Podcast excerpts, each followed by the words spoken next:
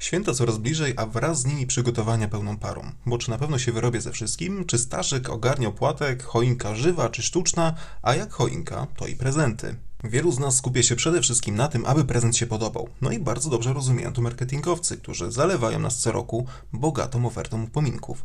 W tym całym świątecznym klimacie i swoistej gonitwie umykają nam jednak pewne istotne kwestie.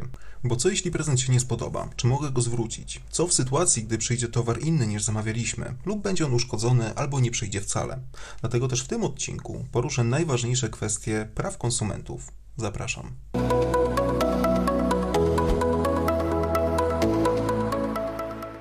Wstępie należy zwrócić uwagę na różnicę między zakupem w sklepie stacjonarnym, np. w galerii handlowej, w supermarkecie, a przez internet. Bo ile w obydwu przypadkach mamy oczywiście do czynienia z transakcją kupna-sprzedaży, o tyle prawo znacznie je rozróżnia. Nie będą nam bowiem przysługiwały zawsze te same prawa. Dlatego też ten odcinek zostanie podzielony na kilka zagadnień, a w każdym z nich odnosić się będę zarówno do zakupów w sklepach stacjonarnych i internetowych. Zwrot towaru. Prezent po prostu czasem jest nietrafiony. Powiedzmy, że kupiliśmy bratu koszulę o za mały numer kołnierzyka, albo za małe buty, kubek z motywem jednorożca, albo nie wiem, wypchaną wiewiórkę. I zwyczajnie chcemy ten przedmiot zwrócić. Oczywiście, jeżeli zakupu dokonaliśmy przez internet, mamy 14 dni od momentu odebrania paczki na odstąpienie od umowy. Przedmiot oczywiście nie może być uszkodzony czy też nosić śladów użytkowania. Przykładowo, no nie będziemy chodzić w butach przez 13 dni, aby później zwrócić. Tutaj, co istotne, nie musimy podawać powodu odstąpienia od umowy. Mamy oczywiście obowiązek poinformować sprzedawcę, że odstępujemy i zwracamy towar, ale tłumaczyć się z naszej decyzji nie musimy. Istotnym jest również to, że te 14 dni na odstąpienie nie jest jednoznaczne z tym, że sprzedawca w tym terminie musi paczkę odebrać. Pokazując to bardziej obrazowo. Otrzymaliśmy paczkę 7 grudnia. Termin na odstąpienie od umowy biegnie od następnego dnia, czyli od 8 grudnia. Oznacza to, że tym ostatnim dniem na złożenie oświadczenia o odstąpieniu od umowy będzie 22 grudnia, ponieważ tutaj minęły nam te 14 dni. Załóżmy, że złożyliśmy takie oświadczenie 21 grudnia drogą pisemną, czyli tradycyjną drogą pocztową albo na adres adres mailowy sprzedawcy. Od następnego dnia, a więc od 22 grudnia, zaczyna biec kolejny termin 14 dni na odesłanie towaru.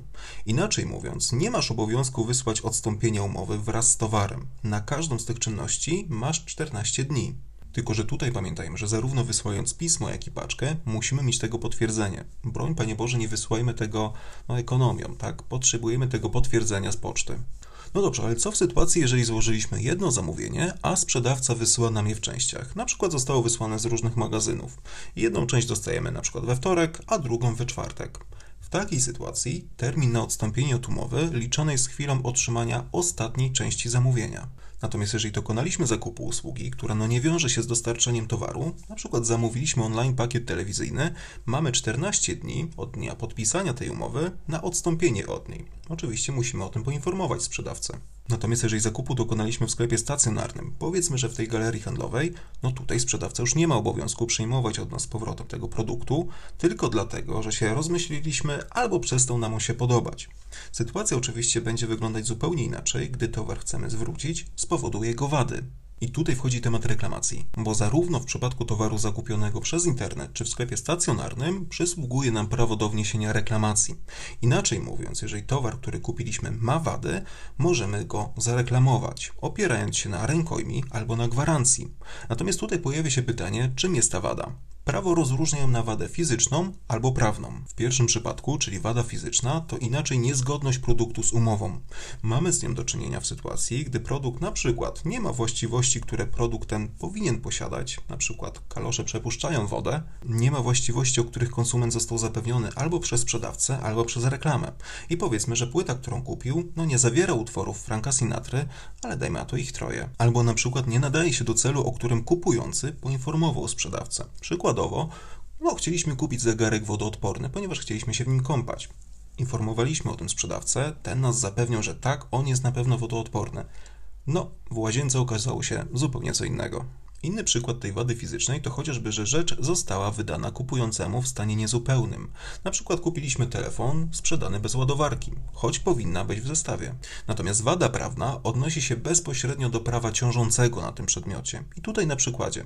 Jest własnością osoby trzeciej, na przykład laptop pochodzi z kradzieży, albo jest obciążona prawem pierwokupu. Albo też ograniczona ze względu na możliwość używania. Na przykład mikrofalówka, którą kupiliśmy, no, jest dowodem w postępowaniu karnym.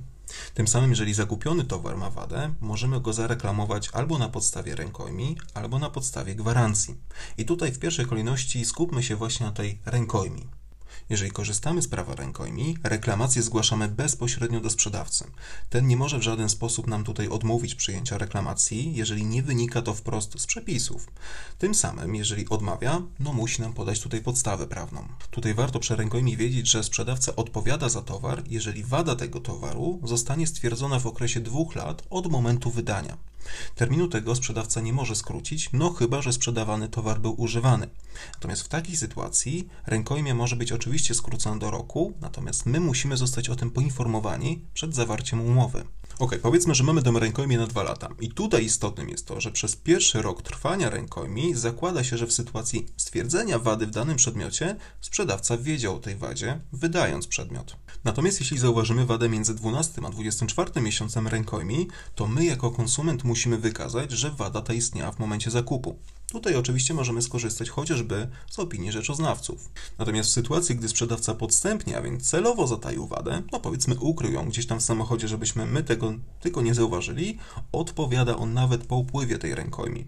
Natomiast jeżeli my zostaliśmy poinformowani o wadzie podczas zakupu, powiedzmy sprzedawca był uczciwy i powiedział nam, że no tutaj sprzęgło nie do końca działa, no to na tej podstawie no nie możemy złożyć reklamacji.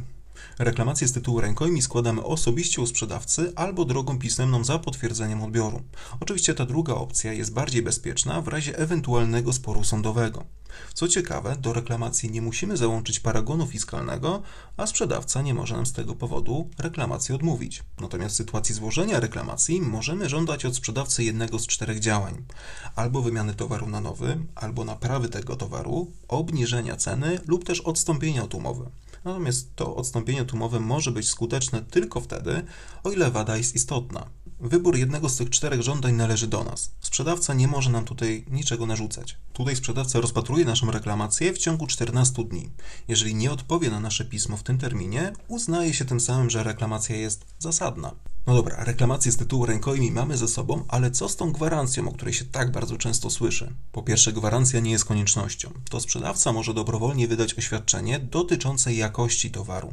Takie oświadczenie, zwane potocznie oczywiście gwarancją, musi być sformułowane w sposób jasny i zrozumiały, ale przede wszystkim wskazywać na obowiązki sprzedawcy, gwaranta oraz prawa konsumenta. Gwarancja może trwać miesiąc, rok, dożywotnio. Wszystko zależy od woli sprzedawcy.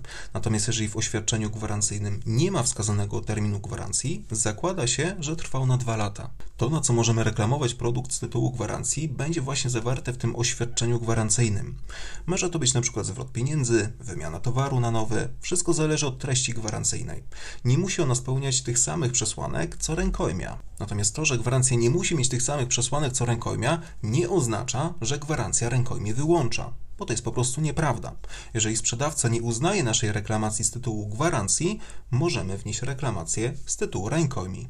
No dobra, wiemy już jak wygląda kwestia reklamacji z rękojmi i z gwarancji, natomiast jak to wygląda w kwestii kosztów? Kto je ponosi? Powiedzmy, że zakupiliśmy jakiś towar przez internet, skorzystaliśmy z przysługującej nam możliwości odstąpienia od umowy w ciągu 14 dni.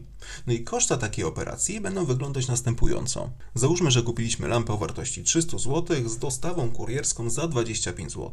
Odstąpiliśmy od umowy i wysłaliśmy lampę do sprzedawcy, płacąc za naszego kuriera 20 zł. No to jest nasz koszt. Sprzedawca natomiast musi nam zwrócić te 300 zł plus najtańszą opcję dostawy dostępną w jego ofercie. Powiedzmy, że kupowaliśmy tą lampę na Allegro i tam najtańsza opcja dostawy była Poczta Polska za 10 zł. W takiej sytuacji sprzedawca zwraca nam 300 zł za lampę plus 10 zł najtańszej opcji dostawy. Inaczej sytuacja wygląda, jeżeli sprzedawca nie poinformował nas o konieczności poniesienia kosztów odesłania rzeczy.